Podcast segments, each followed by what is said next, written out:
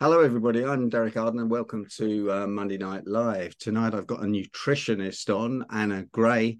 Anna's uh, had an interesting uh, journey through her business career, starting as a nurse and then into PR in healthcare, and finally as a nutritionist.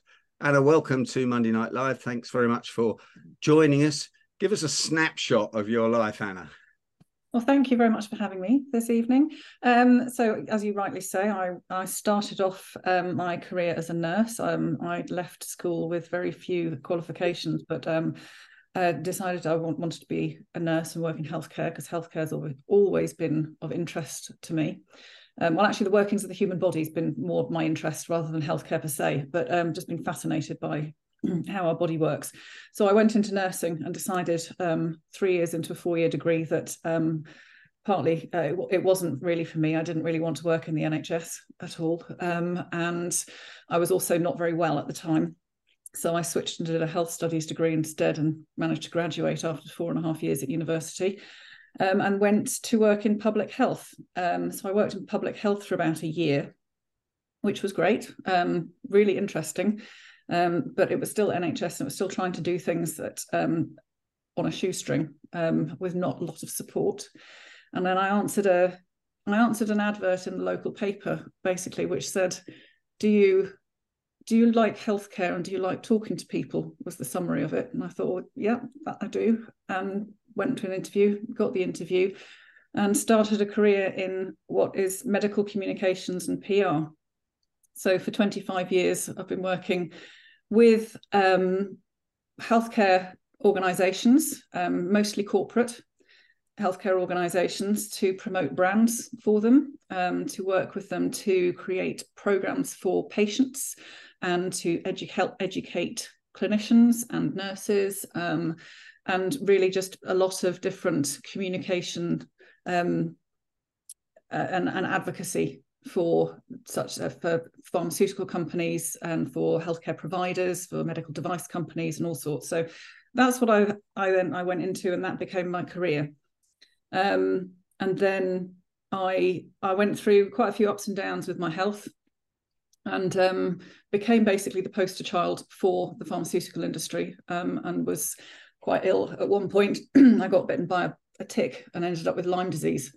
Wow. Um, so I was um, went from actually doing i was at the time i got bitten i was um, supporting some of my friends doing ironman which i did i i completed three ironman i did many marathons did long distance cycling swimming all sorts um, but I went from doing that to being not being able to get out of bed. Um, I was completely floored by it, oh. and then um, tried to find a way to help myself because whilst being the poster child for the pharmaceutical industry, I wasn't very happy with being the thought of having to take um, I think I was taking at one stage, I was taking eight different medications, but about 20 tablets a day. And I didn't really fancy doing that for the rest of my life And because it didn't seem to be quite you know, improving my symptoms to a, a, stage where I could go out running again. I couldn't do my, my usual sport. And I had to drop down to um, four days a week at work so that I'd have a day to recover in order to actually have a weekend. So it was a it was quite a quite a difficult time. Um, and that got me to really um, looking at ways in which I could improve my own health um, and try and stop my dependency on so many medications. So with the um, with the help of my rheumatologist, I started to search for different ways of doing things, and that got me then into thinking about stress and how stress affects our body because I was in, under so much stress that that wasn't actually helping me get better um, and how that affects performance because I could see my work performance was dropping. I was really struggling with all sorts of things in work. I was at that stage, and I had been for about 10 years, a director um, of a global PR agency. So I was doing a lot of a lot of traveling, I was traveling across Europe a lot, and then traveling to the States a fair bit. Um, and it was all just taking a toll. Um, so yeah, I I started doing some research myself into nutrition um, and then found a nutritional therapist and started working with them and started to feel better. So that's how I ended up really studying nutrition mm. and um, qualifying as a nutritional therapist myself. Okay, well, we'll come on to uh, nutrition next, but um, mm. you moved from being in um, PR uh, healthcare PR to uh, director of a global PR agency. That sounds uh, quite a move, and uh, you weren't very well at the time. How, I'd been, yeah, I, I was a director. I'd basically been moving up the ranks. Um, so I started off as a junior, um, and basically, you know, every few years would move up a move up a rung. Um, I was very successful, and I enjoyed what I was doing. I really, I loved it. It was a, it was a great place, you know, great places to work. I worked always in agencies supporting big clients, so I was always working in a team, um, and it was quite uh, long hours. I'm sure anybody who's worked in a in an agency supporting um, supporting corporate clients knows that you basically it's a uh, client says jump you say how far um, and you, you, have to respond to what they want and uh, it was quite long hours um, at the same time we um, we we you know we went out and entertained ourselves as well. So long hours of in the into the evening we were working into the evening or going out in the evening. So it was um, quite a toll on on the body generally. And then to get ill on top of that obviously was um yeah it was quite quite difficult. But yes I, I was a director so I was director about 15 years um at, at director level. So leading oh, yeah. Well congratulations uh, on that. Did you get ill when you were doing that or before yes, that or yes. Afterwards? so I was leading I was leading a a UK team of a global agency when I when I started to get ill. And with that non-stop jet lag where you're supposed to get off the plane and perform as if you're yeah. okay when you feel yes. and with and with and with pharmaceutical companies who won't pay for business class so oh no you, you get economy if it's anything under six hours is economy only so new york boston everything like that is all economy class Well, only on the way back. I think it's a, a, bit longer than six hours on the way out when I went to New York. But then you got three hours at the airport and all that. Yeah. Do you think that was a contributory factor? To- yes, yes, definitely. And that's where um, I think my interest in nutrition has been, and actually looking back, my interest has always been about things like stress and how stress impacts the body.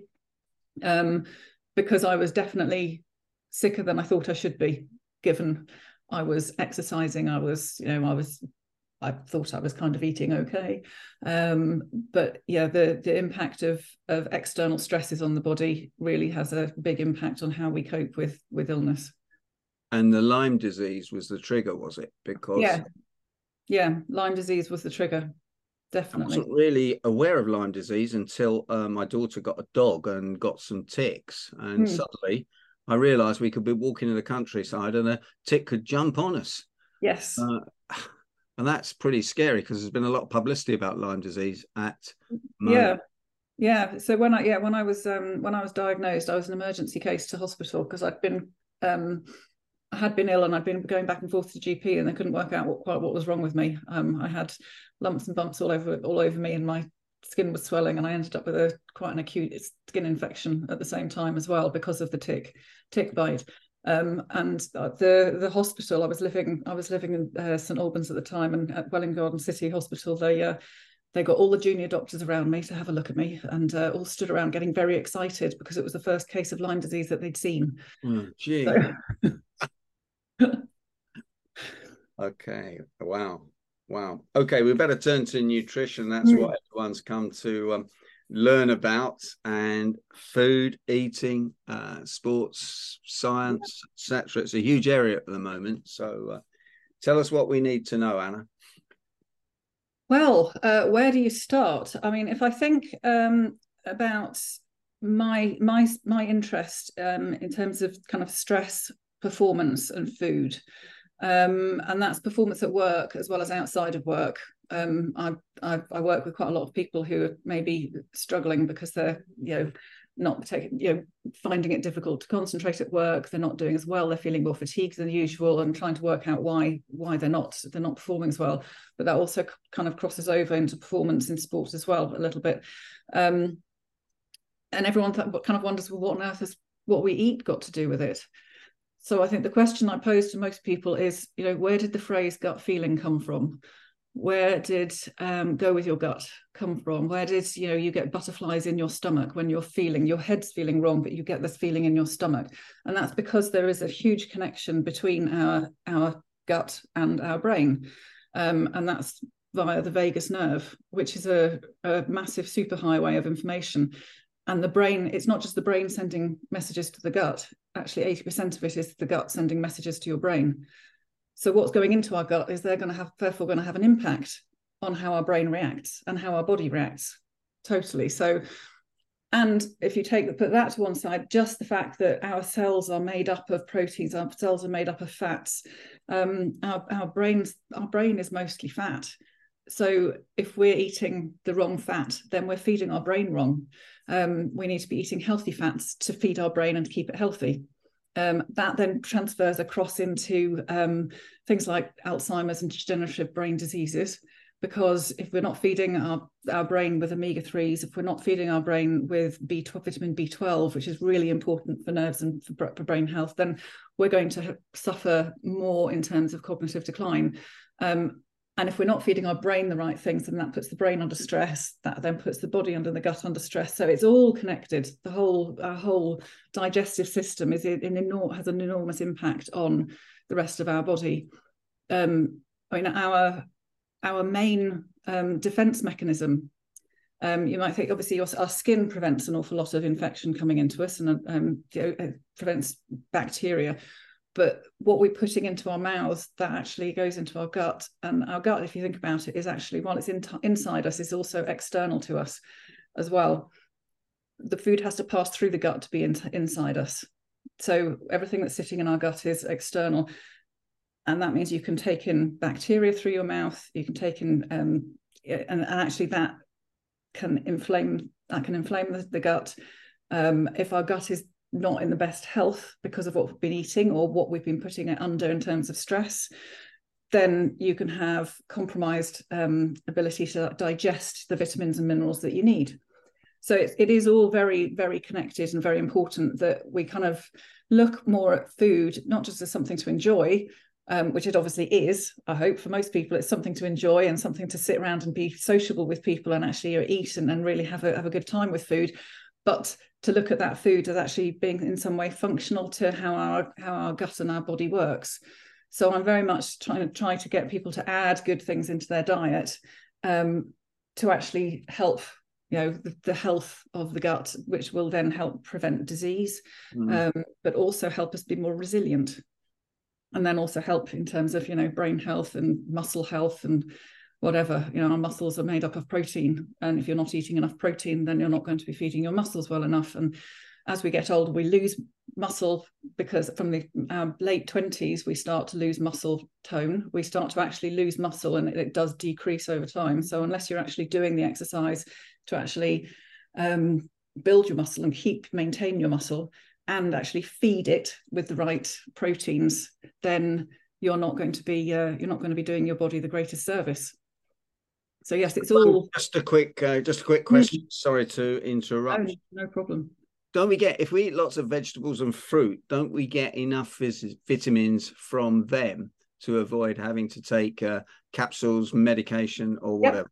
Yep. so you should. If you've got a fully functioning gut, then um, your your diet should provide you with all of the nutrients you need to a point.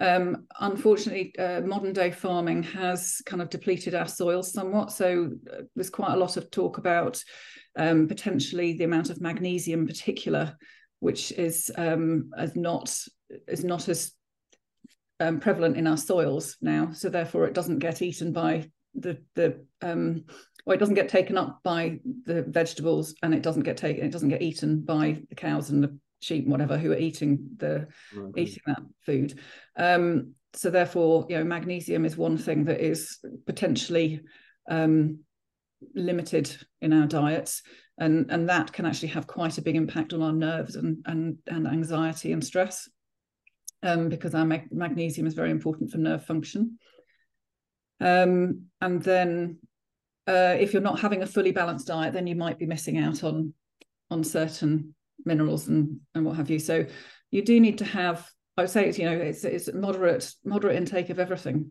um, to have, and that that is you know if, if you look at your vegetables and your fruits, eat the rainbow, eat every single color of vegetable that you can, and try and get a big variety of vegetables across the week.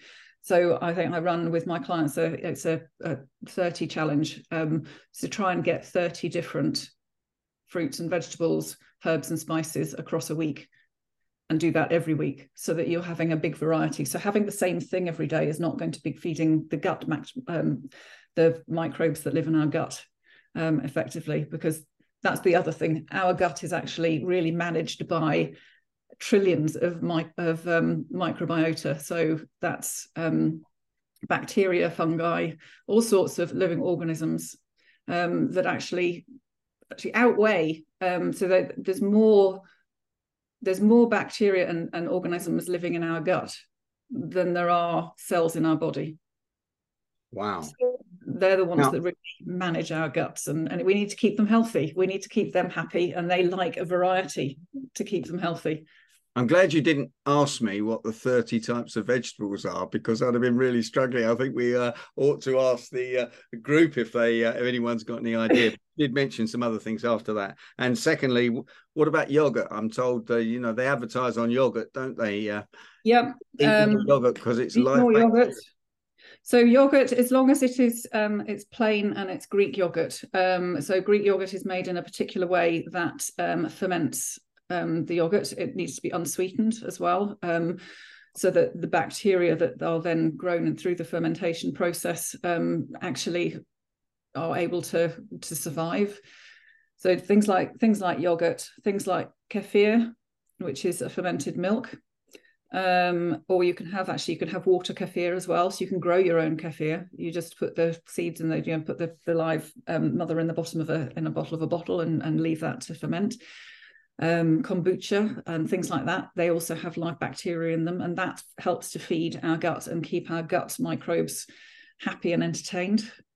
So that's another, and also things like fermented foods. Although fermented foods, it's you know down to each individual how they'll deal with that. If you haven't been eating a lot of fiber through your life, um, if you suddenly start to introduce a load of a load of fermented foods, then your gut is going to go, whoa, what's going on here? And start being a bit kind of you know tetchy about it so mm. it's about introducing things slowly over time I've actually... just looked at the gallery view to look at the body language of everybody on the uh, chat show just to see how many people understood what you were talking about there.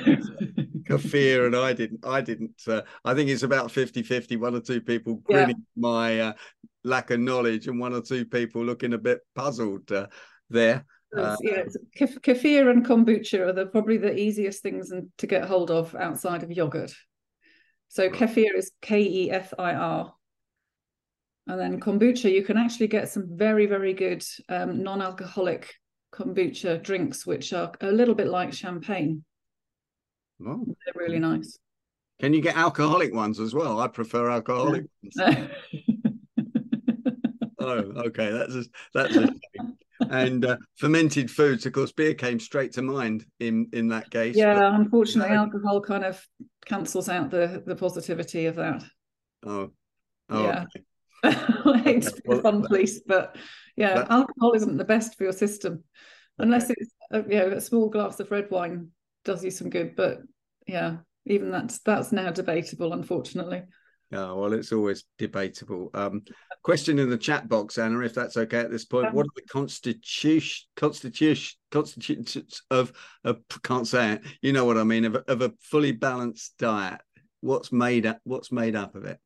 So um, I would say you need to have if you if you think about it as a plate, um, you want to have half of your plate covered with vegetables um, and and grains, and so that would be um, vegetable plant matter, I'd say. So green leafy vegetables, cruciferous vegetables, which is your broccoli and cauliflower, other vegetables, so your root vegetables, your carrots, um, and also your um, you know vegetables that grow above ground, so peppers, aubergines, courgettes. Um, and then you want to also have some fruit within that as well you probably should be having about between five and seven um, portions of fruit and vegetables a day. And I would actually say vegetables and fruit. Um, so focusing more on the vegetables than the fruit. Um, and then you want um, you want the other half of your plate to be your grains and legumes. So your legumes are things like your pea family. Um, so that um, your beans, your you know black bean, black eyed peas, beans, black beans, um, lentils, things like that. And then the other part of your plate is then a really good quality protein. And that could be more grains because it could be chickpeas and lentils are protein. Um, but also I would say, you know, if don't don't necessarily shun um, animal products. Eggs are a brilliant source of a variety of, of minerals and choline and protein and health and good fats and things. So um, good quality protein alongside. And then you would want to be having, um, if you want to have oils and things on the side, focusing on things like olive oil, extra virgin olive oil um, as your fats, um, or healthy fats, in, including omega threes. So your protein could also could be um, an oily fish such as salmon or mackerel. So that was giving you, you know, tick for the protein, tick for the the oily fat. Um, and then really sweet things are few and far between. So trying to limit the amount of sugar that you take, and that includes things that are refined carbohydrates. So you have your carbohydrates, which are well, actually, most vegetables are carbohydrate have got carbohydrate, so everything kind of crosses over. There's no particular food stuff that sits particularly in one food group, um, but your carbohydrates that you want to be focusing on are whole grains. Um, so the um, you know whole grain breads that are that aren't full of preservatives, um, and grains such as quinoa and rice, but brown rice that hasn't been bleached and hasn't been stripped of the really good fiber on the outside. And um, so brown rice or wild rice.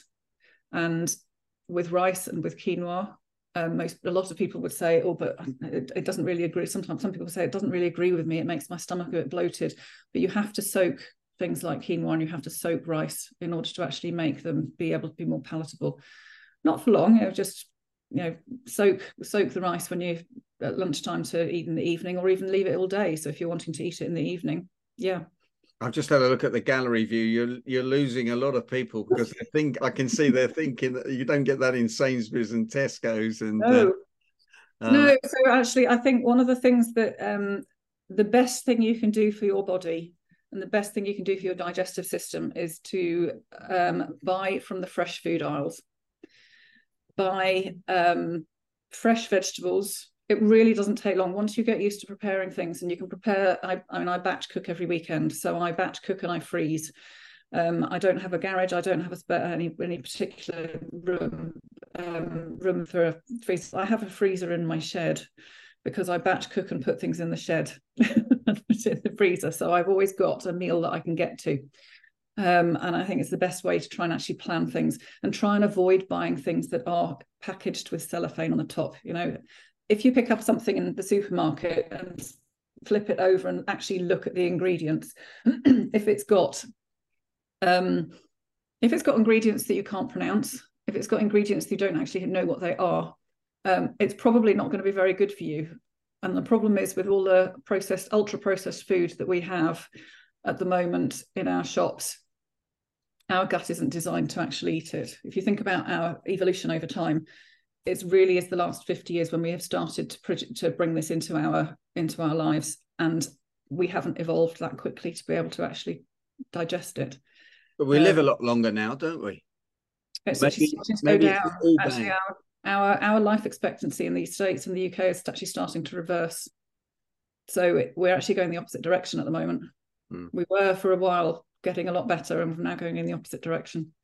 Interesting. Okay. Mm. I thought you were going towards sugar. I mean, sugar's in everything. You're not, you know, I didn't realize yeah. till I heard you speak that sugar's in bread, sugar's yeah. all sorts of things. All sorts of things. It gets added to make things palatable. Everything that's on the shelf that's in a packet that's got cellophane on the top in a plastic tub has probably got sugar in it and it's got an awful lot of things in there to make things more palatable and they're not necessarily things that are going to fill you up um, protein will fill you up starting your day with a good protein based breakfast will fill you up and keep you full and stop you reaching for the sugar. Um, the problem with sugar is you get a big sugar high and then you get a big sugar drop and then you want to reach again for the sugar. So you have a day that goes like this constantly. So your energy levels go up and down and up and down.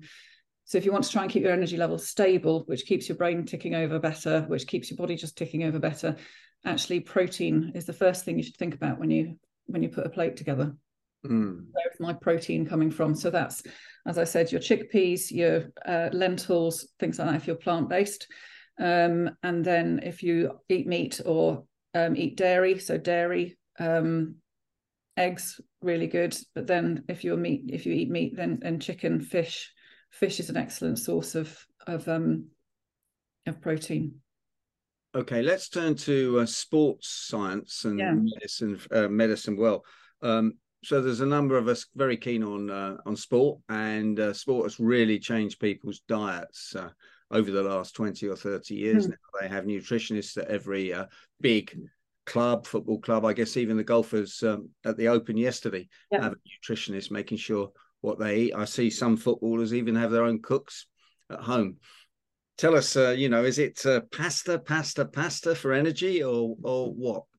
So carbs are there for energy. Carbs are what give us energy. Um, so you want to be eating carbohydrates ahead of a ahead of exercise, but also you want to be eating protein because protein actually is, as I said, it's your muscle builder.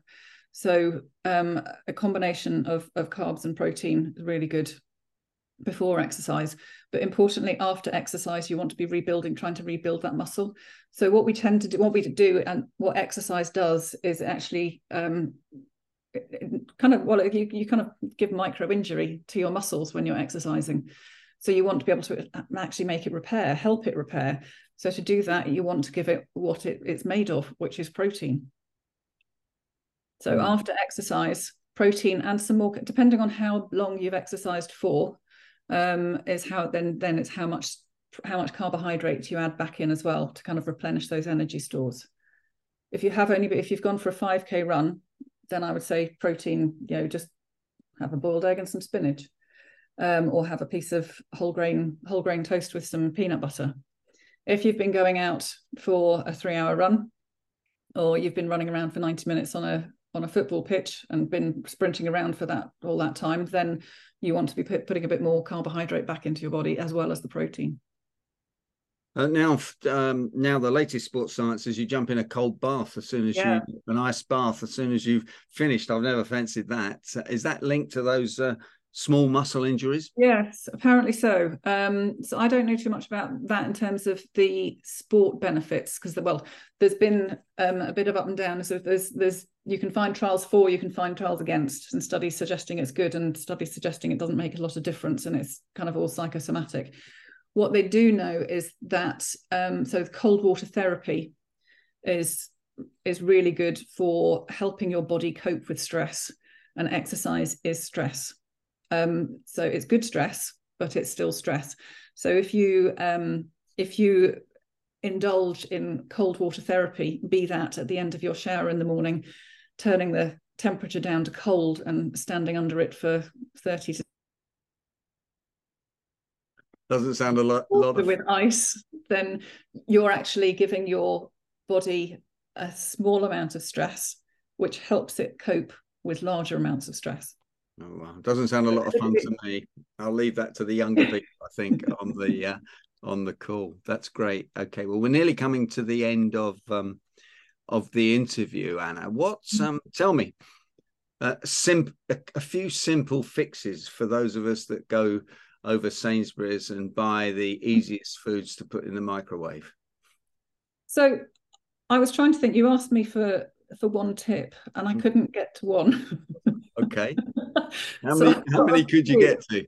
I've got a few which I think are probably this is probably the easiest kind of rules to live by. Um, so as I said, eating whole real food as much as possible, um, and cutting back on those packaged packaged foods. Um, the second thing, and this is important for sport, and we didn't touch on it, it's important for brain health and for concentration, uh, but also for sport, is drink water. Hydrate, hydrate with water, and avoid caffeine. So that goes together. Caffeine is a stimulant. It doesn't provide you energy. It's a stimulant. So it's not real energy. So drink water. The third one, which I've already gone over, but just a reminder, is choose a really, really good quality proteins when you're eating. And base your food, base your plate around your vegetables and a really good quality protein. And then not really food, but as we get older, I've, I touched on this before, uh, we lose muscle mass, and muscle is our metabolism.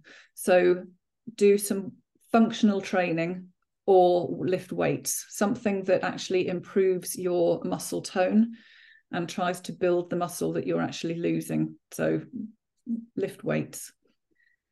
And then the last one is what I live by, um, is live by the 80-20 rule. So try and do 80% of the time, think about what your body needs versus what you want.